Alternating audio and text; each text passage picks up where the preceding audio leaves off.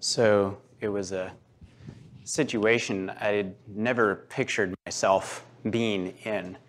Uh, it was August 2016, and I found myself in an active war zone in northern Iraq, uh, city of Sinjar. It had been controlled by the Islamic State, ISIS, uh, for over a year and a half. The military had just cleared the area a few months prior. Um, debris everywhere, bombed out buildings, uh, active fighting, landmines, unexploded ordnance everywhere.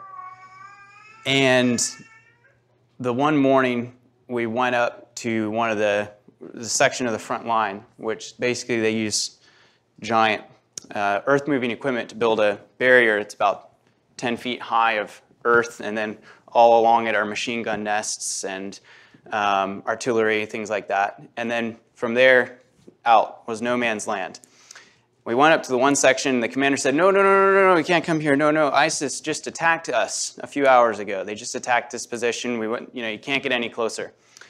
So that no problem. So we went down the line about a quarter mile to another section uh, of the front line. They like welcomed us in, had tea, and we're sitting in a, an, what used to be an ISIS house um, there in their living room, just drinking tea with, with some of these. It was with one of the aid groups over there had a meeting with one of the uh, generals there. And, um, so we walk up to the top, the rooftop of the house, and you could look out across the plain, and you could see ISIS houses out there, not very far away, quarter mile maybe.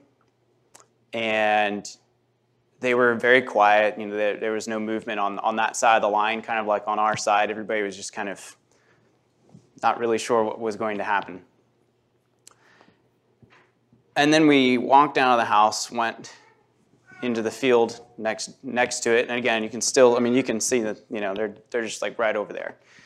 And we came up on some of the mass graves where ISIS had exterminated people that didn't fit with their ideology. And only two people had survived out of that group. They had rounded all these people up. It was horrific. It was terrifying. It was, it was uh, earth shattering for my life. And he said, This is just one of many mass graves around this city, which is just one city out of dozens that the Islamic State had taken over at that point. And we get back into the city center and we were working on cleaning up some houses and things. And some little children um, were very energetic, didn't know, you know, had lots of time on their hands. And there was, you know, there were civilians in the city at the time, you know, and so like, oh, come, come, come, come with us. We want to show you something. And so I kind of wandered off and followed them. They go along this street where the buildings have been blown up and there's debris everywhere and you know power lines are down. There, there was no power grid or anything, no internet, no, no cell service. And we're walking along. It hadn't been cleared for landmines, which I did not know until after the fact, which is a good thing I didn't know until after the fact. And uh, so we're walking along this broken street for about half a block, and there's this, the remains of a house, like the top half had been blown off. And it was a pretty nice house from what we could see. So we climb up the stairs, go to the what used to be the second floor, which is now the roof. And these little children are like, come, come, come, you know, here, look. And here was an unexploded mortar just sitting on this house. I was like, wow, that's interesting, you know. And I, so, so I go up to, you know, kind of close and I'm looking at, and they're like, got really worried. Like, no, no, no, no, don't get close. They go, boom, you know, I kill you. And then they walked over to another section. See, here's another one. And and it deeply impacted me that this is what was literally in these children's backyard. And this is what they do for entertainment. They go and find some unexploded ordnance and say, wow, check this out. Here's this interesting thing. Experiences like that deeply impact us and deeply reorient our lives. And one of the things I've had to really wrestle with is what do we do with fear, uncertainty, chaos, dangerous places? How do we live above all of that? And it's been a journey for me the last number of years working through this, and, and maybe I'll share some more of my story, how I actually ended up in that type of situation. And what does that mean? And what lessons can we learn from those things? I don't have all the answers but God has allowed me to live a, a slightly unusual life, I guess I could say. Um, you know, most of you probably know me through through YouTube videos and um, Anabaptist Perspectives. Um, I'm also full time with a nonprofit that works in, in Iraq, uh, which is the reason I was there. I've been there eight times. We were just there a few weeks ago. Um, and almost always, it's nothing dramatic like that at all. But sometimes you do encounter things like that that take life and put it into crystal clear focus. And it brings you back to yourself to reorient why am I here? Who am I? Why do I take these risks? What does following Jesus in really difficult places look like? What do we do with these things? So, we're going to plow into this topic. Um, it's adapted from a sermon I did at, at my own church um, right after um, we were allowed to start having services again um, during the pandemic last year. Fear dangerous places and living above it all. You know, fear is probably one of the most universal of human experiences. We've all, we've all been there, we all know what it feels like. You know, it's, we all battle this, but it's, it's really interesting because it's built, entire industries are built around the topic of fear. But it's a really kind of challenging. What do we nail down? What is actual fear? If I were to ask you for a definition, like what, what does it look like? What causes fear? It varies so much from person to person. So I uh, recently encountered a story that I thought really encapsulated this. So anybody know what this is? Niagara Falls. Niagara Falls, yes. Niagara Falls is an indescribably massive set of waterfalls on the border of the United States and Canada. The water cascades over 160 feet to the bottom, landing with a combined force of over 2,500 tons. Nearly 700,000 gallons of water flows over this falls every second. You know, it's been the location of many daring showmen. In the 1800s, they had this thing where, and I, I, wish I could find better pictures of this, um, but uh, yeah, in the 1800s, they would string up these, you know, tight ropes, and then they would walk across, and then, you know, if the first guy did it, you know, way back 1800s, and then well, then they have to up it, you know, a little bit. So, oh, let's carry somebody over on my back, which you can see right here. And then another time he walked out into the middle of the falls and fried an egg. I don't, I don't know how. It had like some kind of heater or something and fried an egg over there. Another guy did it with a wheelbarrow. But the, the pinnacle of the Niagara Falls showmanship was going over the falls in a barrel, right? We've all heard that story. 160 feet to the bottom. And nobody could get up the nerve to do it. And it went on for a long time. Until one day, there was this lady whose husband had died, and she was having a hard time supplying money for herself. And she thought, well, if I become the first person in the world to go over this falls in a barrel, I will win fame and fortune for the rest of my life. And then I won't end up in the poorhouse. Seems like a good idea.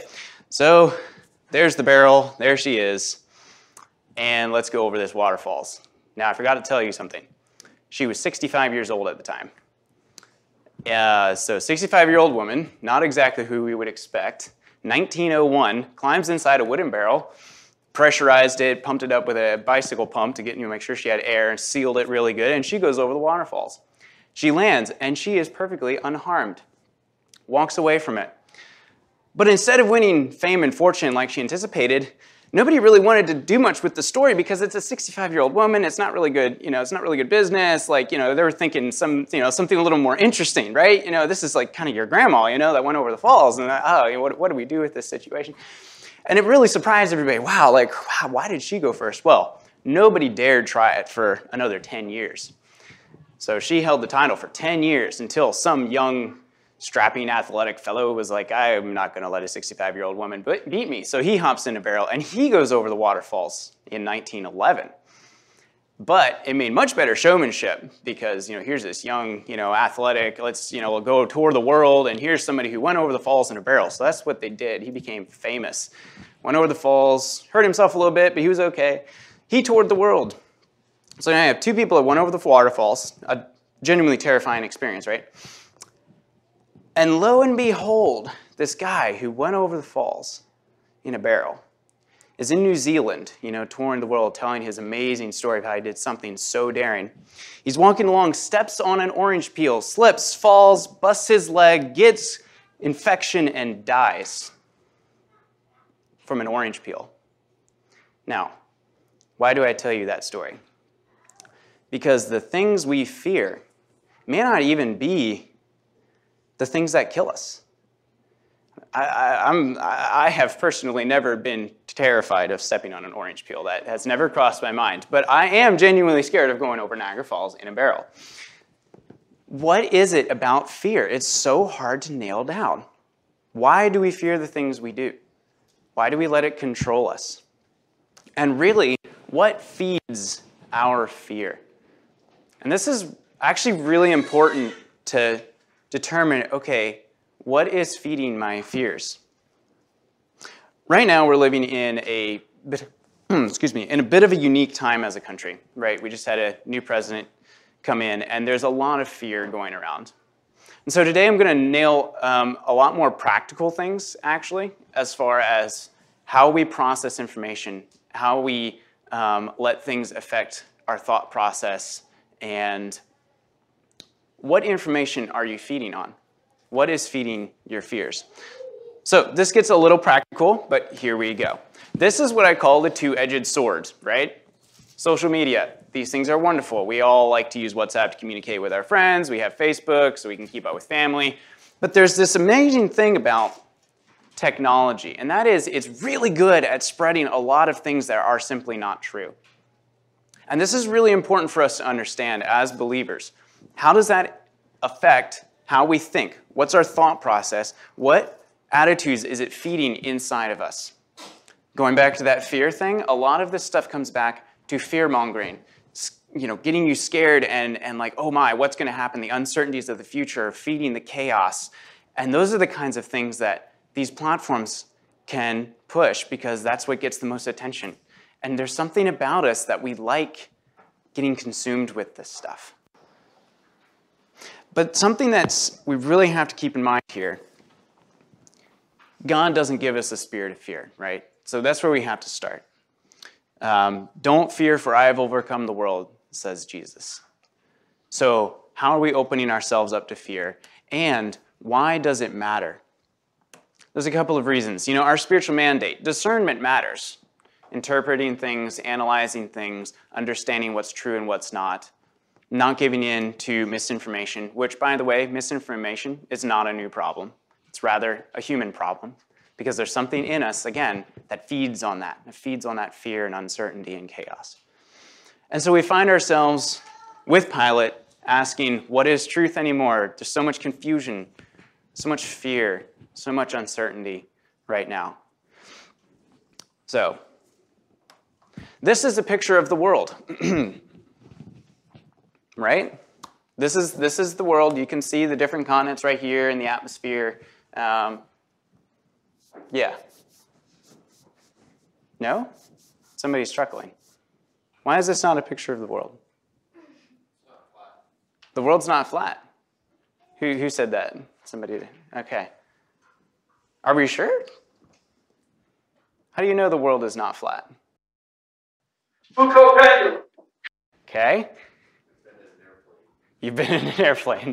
All right. Now, here's the thing almost 2% of Americans believe that's an accurate picture of the world. 2%, which is actually a significant number of people when you figure the population of the United States, right? Are we sure this isn't true? Yes. Like, sure, sure? It was explored and proved wrong. Okay. See, here's the thing though, right?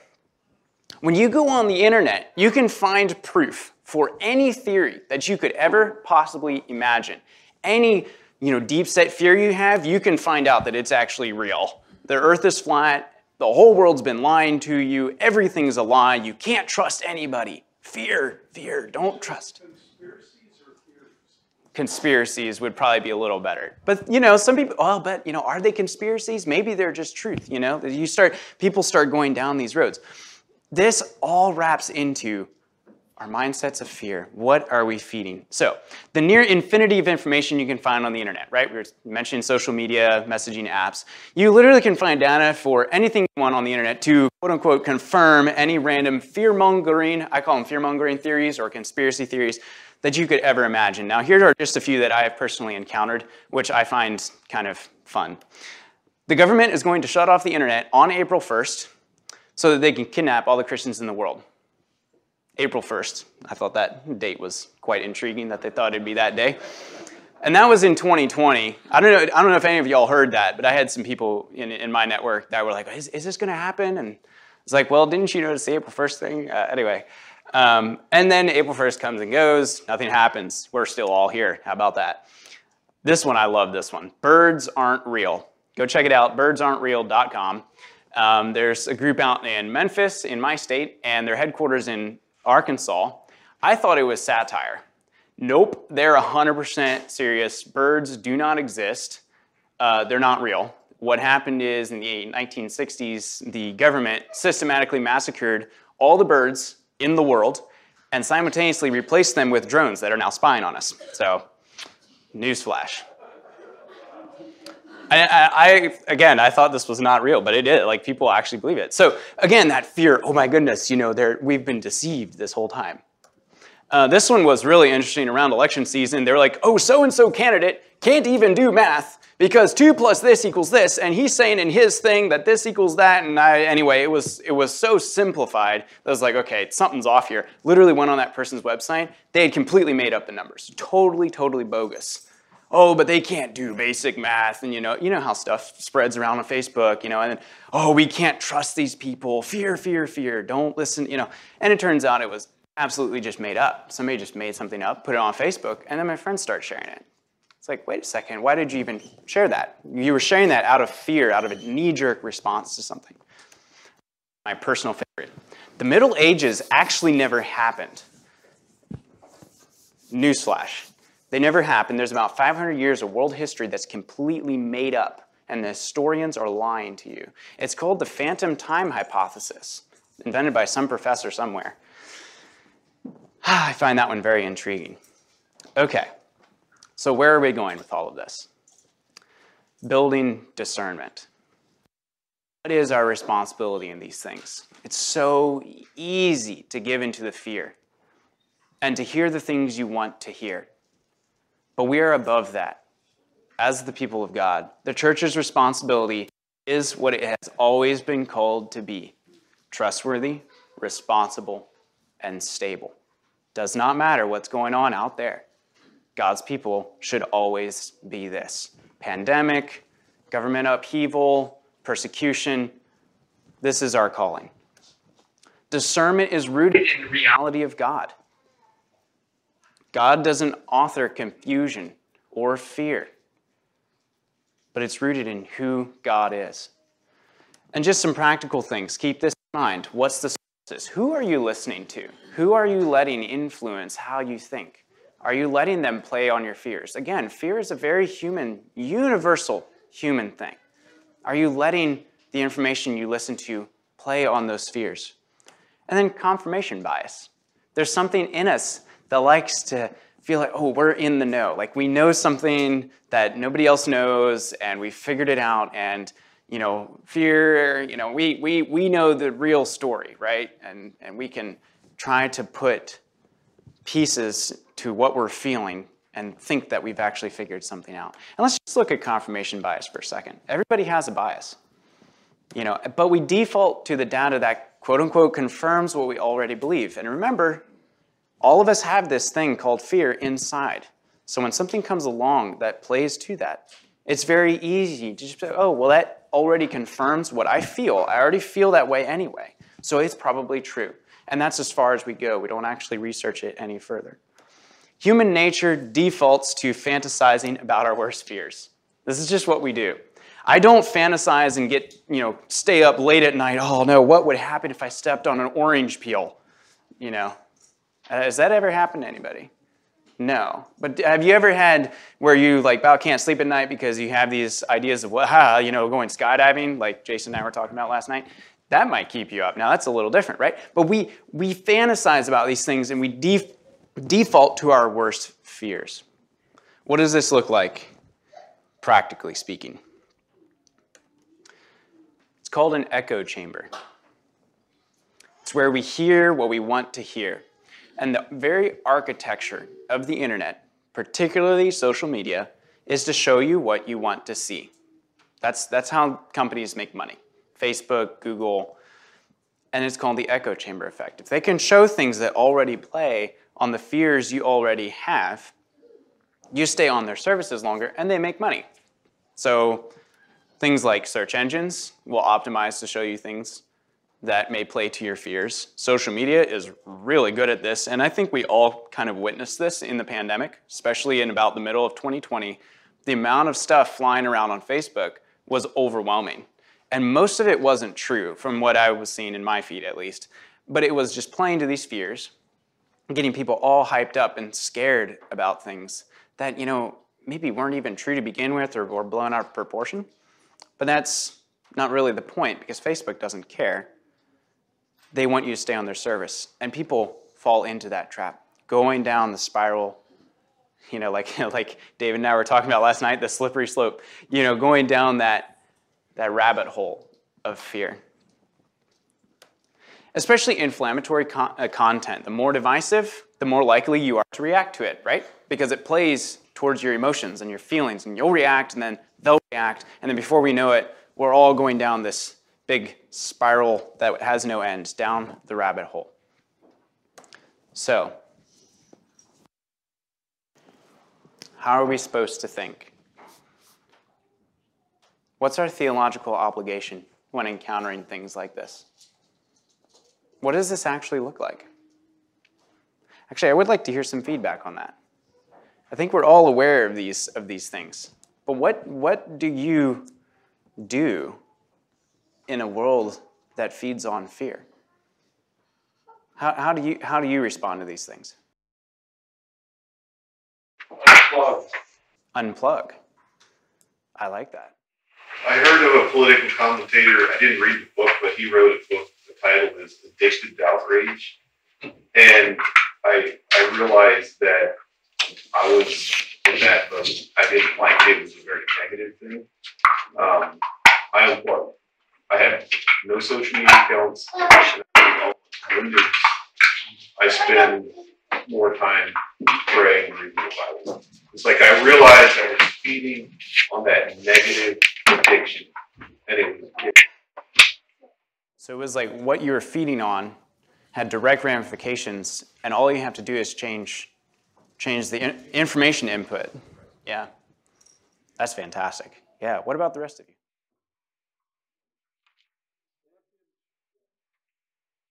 Philippians four sixteen, is it? I think so, yeah.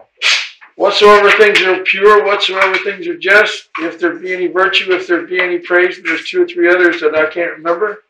Think on these things. Mm-hmm.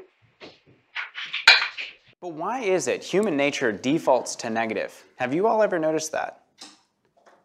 If you doubt me, go check your Facebook feed. It's like people just default to negative. Not always, but it's so easy to do that, yeah? just recently did a, a thing where I was pointing out on Facebook trash. And all I said is, we live here, why don't we pick it up? 146 responses. Most of them were, I don't live there, they're pigs. There was two or three, why don't you start a parking house and throw the sexual predators out? But mo- there was three people out of 146 that said, I want to help. That's why I don't unplug. I don't want to be involved. But I do purvey some news once in a while. It's very easy to point at things and say, oh my, that's so terrible, but not do anything about it. And then what do we do? End up feeding that fear cycle again. It's a cycle, these things. So, here's one that I found particularly helpful for myself. Beware of statements that you cannot prove or disprove, statements that are forever shrouded in uncertainty. Um, again, going back to we may not, humans are really creative when it comes to fear. Sometimes we're not even sure what to be afraid of, so we'll be just afraid of the unknown. If you run out of things to get afraid of, be afraid of the unknown because that will always be there. And we tend to do that as well. So, afraid of the unknown, things shrouded in uncertainty. So, I'm going to show you here's a picture of my invisible pet elephant.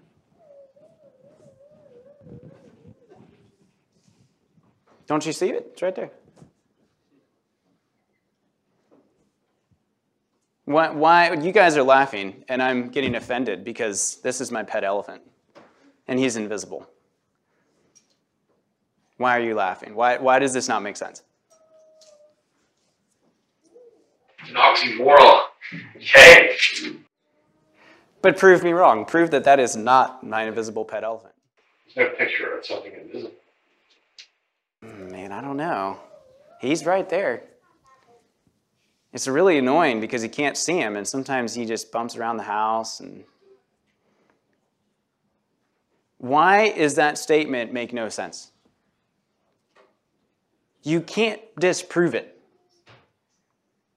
right? So we could sit here for the rest of the day going around and around in circles about why I have a pet elephant. And you guys would be like, no, you don't, but you could never disprove me because you can't, you can't prove that it's, you have, you have no way of saying that it's not actually there.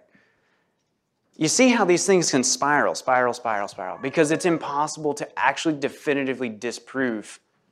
You can't point to it and say this is wrong, right? And these are the kinds of statements that's so easy to turn into going down that rabbit hole of I don't know if that's true or not, and then people wind up sharing it, or it'll play to their fears, so they'll believe it, and then you know, you, do you see where I'm going with this? It, this happens all the time, and it's so so easy to get into this stuff. It's impossible to disprove. Avoid those things. And here's the one that I that I found really helpful. If conspiracies, fear mongering, take your pick, whatever you want to call it, are true, then so what? Realistically, what are we actually going to do about it? Historically, the church has been faced with worse times than what we're living in right now. You know, much worse, actually. And we know our position in the kingdom of heaven, and that's where it is. It's not in the fleeting empires of this world. And we can rest in that. So, really, what does it matter? What difference will it make if we go down that rabbit hole? Kind of like what you were saying earlier, unplugging from that. What am I feeding? What am I allowing myself to think and meditate about? I'm going to share a little of my story here just to tie it together a bit with that first story I told. So, I went to a Bible school a number of different times, eventually graduated from there because I wasn't really sure what to do in life.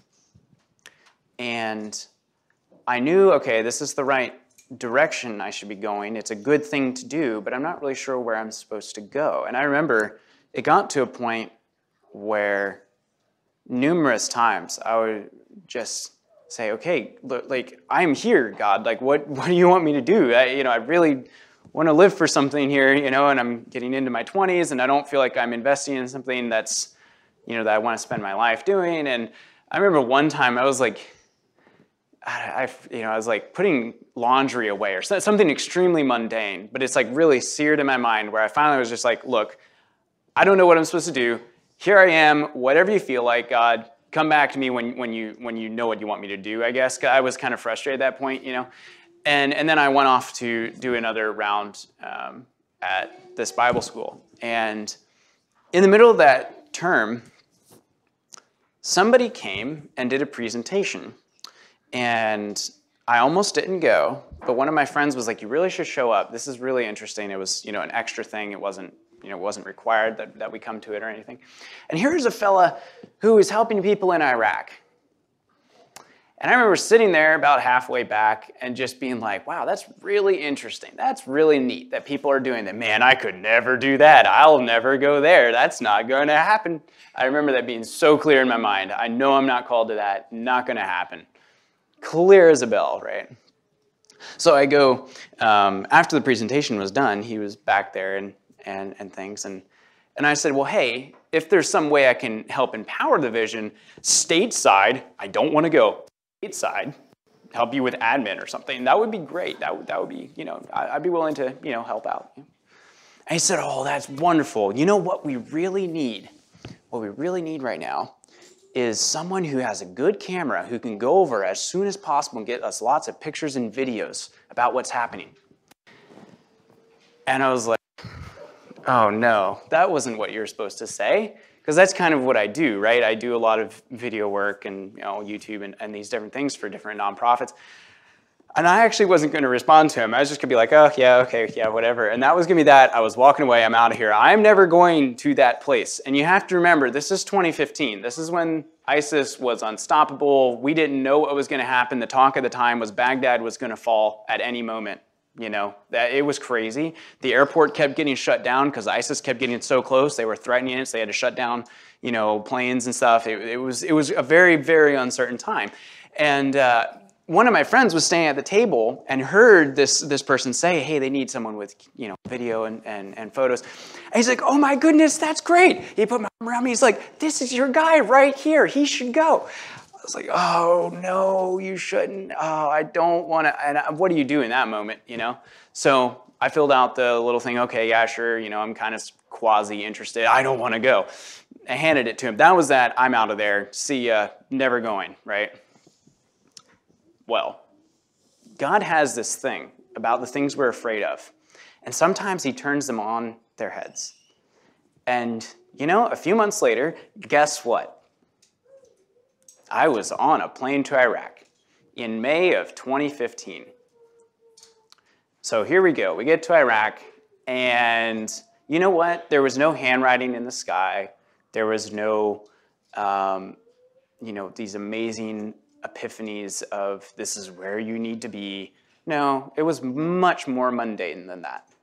It was running through the streets with a camera, filming refugee children, having a blast, playing, you know, playing with these people who had lost everything, who had lost family members, who had just survived an actual genocide. Uh, the uncertainty of it, you know, we go to the top of our rooftop in the evening and we could look out and see the Tigris River in the distance and hear the machine gun fire on the other side of the river you know, 20 miles out or so. Mortar rounds coming in in the evenings. And, and it did something to me. It did something that, was, that I did not expect. And so I get home and I said, okay, I'm in, I want to invest. I still don't feel like I need to live there. I'm okay going there now, but I want to empower this vision. I want to get behind this. And then guess what? Crickets. Nothing happened for a year, for almost a full year nothing happened. And that was a really hard time. I just had to face this fear I had. This is like, I don't want to go. I almost felt like Jonah in some ways. I don't want to go. And then I ended up going. And then I'm like, okay, God, all right, you, you know, you made your point. All right, I'm willing to get behind this. And then what does God do? Okay, here you go. Sit down, wait for 10 months. Just wait. And don't do anything. Go home, invest in your church, work a normal day job, and wait. And that was really, really hard. That was really good for me, but it was really hard. You know, there's this weird mindset when you go into the unknown because it's unknown. You don't know. It's kind of like the invisible elephant. You don't know. And it's so easy to go down that spiral of fear. What am I getting myself into? And then the call came Would you like to get involved again? There was a new organization starting up, and I got involved and here we are today. I just got back from my eighth trip to Iraq. Absolutely love the place, love what we're doing, and seeing powerful things happening with people who, you know, that never would have happened otherwise if I had given in to the fear. And out of that has come a very interesting new thought process for me about dangerous places, following Jesus in challenging situations. And I want us to look at Mark chapter 1, just a short passage here. So, Mark chapter 1, verses 19 and 20. So, the setting here is Jesus calling his disciples. And I'm going to read this in the ESV. So, Mark 1, verse 19. So, Jesus is by the sea. He's been calling different disciples. And he comes up and going a little farther, he saw James, the son of Zebedee, and John, his brother, who were in their boat mending the nets. And immediately he called them, and they left their father Zebedee in the boat with the hired servants and followed him. Now, I'd read that and always enjoyed that passage, you know, giving up everything for Jesus, following him. But I never quite captured what that was for these people until after going to some of these hard places myself. Now, let's, let's reshape this story into 21st century And think what this would actually look like. So, you're going through life minding your own business, just like these people were, just like I was, trying to make every day count, you know, living your life. These aren't super saints, these are normal people that are willing to answer the call, just living your life, right? And Jesus comes along and says, Here is an open door, and here is a burden. Will you come with me? You know, let's again think of what this story would look like in the 21st century. So we can just imagine, and, and some of this material. So I highly recommend you read this book. This helped me out a lot. Why God Calls Us to Dangerous Places. So I'm going to be stealing a little bit from this book of what this might have looked like. So let's imagine in the 21st century, Jesus offers an invitation to James and John, and they look up from their nets and say, Sure, but what's your vision, Jesus? Jesus is offering them an amazing experience of miracles, bringing hope, sharing redemption, and making a lasting change in the world. But can you imagine Zebedee, their father? Can you imagine his questions? What's the catch?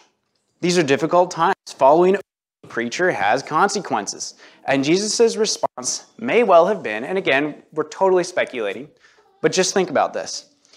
Jesus' response might have been, I'm sorry, young men, but there are other things you will experience too, besides just the miracles and the redemption. People will hate us. They'll curse us and try to kill us. For a while, they won't succeed, but eventually they will kill me brutally, and one of you will watch. James and John freeze in their tracks. Zebedee cries out, No, my sons, I forbid it. And perhaps James and John hesitate. The brothers study each other's faces. No, the invitation doesn't sound at all appealing. And yet we know that many times during their journey with Jesus, both James and John had the opportunity to walk away, but neither did. We know that John stood at the foot of the cross and watched his beloved companion die a hideous death. We know that James, his brother, was put to death. In the shadow of this trauma, John summed up his experience with Jesus. And the Word became flesh and dwelt among us, and we have seen his glory, glory as of the only fa- Son from the Father, full of grace and truth. Surely he hadn't forgotten the violence and humiliation of the cross, and yet he spoke of glory, grace, and truth. And this is what I call the other side of fear. It's called walking with Jesus in dangerous places. You know, James and John could never have known what they were getting themselves into.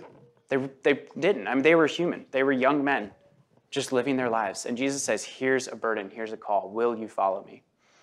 And they may not have understood everything, but we know one thing Jesus called, and they ached to follow him. And that's each of us. Jesus comes into our lives, and we don't know where all that's going to lead us. It may lead us to dangerous places. It may lead us to places where we will really have to battle fear and uncertainty and the unknown, but we ache to follow him nonetheless. Our lives are like that. It's very much that way for me when it comes to Iraq. We don't know how it's all going to end, but we ache to follow Jesus there nonetheless. As we look back on everything, both the beauty and the brutality, we decide we don't want to trade that for anything in the world following Jesus is worth more. You know, we don't always know the potential uncertainty of situations, fear, physical danger, where they will lead, or how they will change us, but we give that fear to God allow Him to lead and take one step at a time. We go to dangerous places because Jesus loves the people in dangerous places. That was easy for me to understand. It's very easy for me to go to Iraq and say, yeah, I can see how Jesus loves these refugee children, these women who have lost their husbands and are now widows because of ISIS. It's very easy to understand, but what was much harder was meeting, I'll call him Muhammad, who was an ISIS fighter and had just surrendered six days before. He had been fighting for the Islamic State the week before. Comes back to our village. He wasn't put in prison. He's right down the street. And we meet this fellow and we sit down with him and we share tea together. It was a very bizarre experience. Knowing what he stood for, what he fought for. And you could see it in his eyes. Jesus loves people like that too. That was much harder for me to understand, to wrap my mind around it. Jesus loves the people in dangerous places, whether they deserve it or not. Even places like Iraq, even evil, evil people, even those who could not possibly deserve him. But Jesus is waiting for his people, you and I, to go into those places and be the hands and feet of Jesus. You know, Jesus doesn't call us to places that he hasn't walked first. Jesus walked in a dangerous place, he lived in a dangerous place. He experienced poverty, hunger, exhaustion, hatred, mobs, a tyrannical government. Ultimately, he was executed. His disciples experienced the same thing. Jesus doesn't call you to walk somewhere that he hasn't walked first. Learning to say yes to God is very hard. In fact, this is terrifying. This is terrifying. Like that time in Sinjar. But this is fear that we must face, and we must get to the other side of fear and not let it feed and corrupt the inside of our souls. When you get to the other side of fear, a whole new world opens up. And this is the part that really stuck with me. What did you need that fear for? When you hold on to the fear and let it eat you and consume you, and it's holding you back from what Jesus wants you to do, what did you need it for? Why? And when you get to the other side, when you walk that path, and you go, what I say, beyond fear, to the other side. You don't go around it, you're not trying to get out of it, you walk through it with Jesus beside you. You walk through the fear, get beyond the fear. What did you need the fear for? You don't need it. If you answer God's call, your life will be changed. You know, when we go, we're forever changed. The journey changes us, and I can really identify with that. The pain, the trauma, the difficulties, but in the end, Jesus shines through.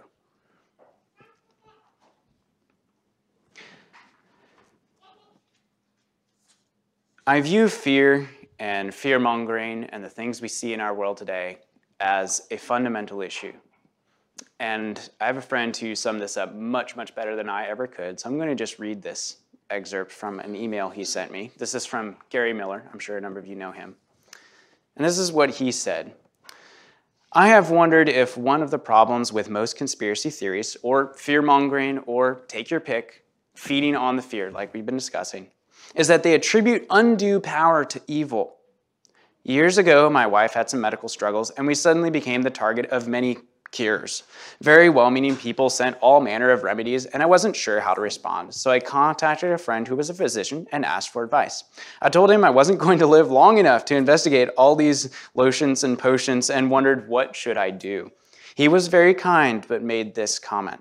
Whenever you hear someone say that doctors know that a certain cure would heal people, but they aren't telling people so they can make more money, be very skeptical. We doctors rarely agree on anything, and we certainly couldn't unite and conspire to withhold information.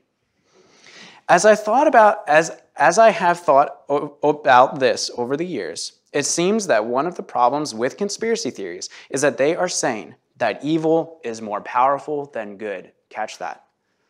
In other words, evil forces are capable of uniting humanity in a way the church has never been able.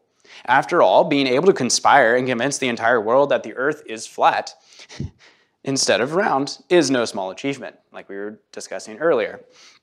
It is a unifying feat that the church could only dream of. It would seem believing that governments, corporations, and research organizations are capable of collaborating without anyone blowing the whistle is believing that evil's capability to unite is more powerful than God's ability to unite his own people.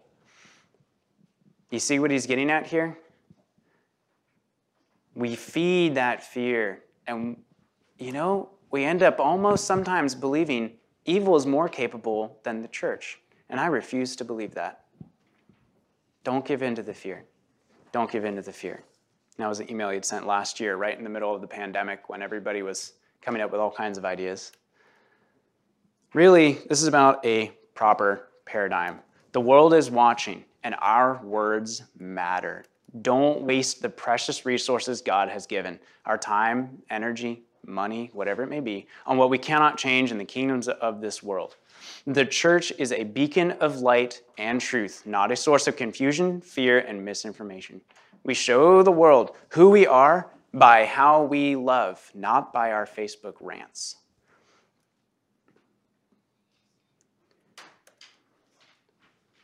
So, to bring it all together, move beyond fear and into hope. So, how do we do that? We're running a little low on time, so we're going to just plow through this real quick. Why we hope, the resurrection. This is why we hope. This is why we do not give in to fear. This is why we can have joy in uncertain times in the midst of chaos. I really recommend you go and read this chapter after you go from here. It's the story of how the disciples are behind locked doors and hiding after Jesus has been executed. And he shows up in the midst of them through the locked doors and says, Peace to you. Here I am.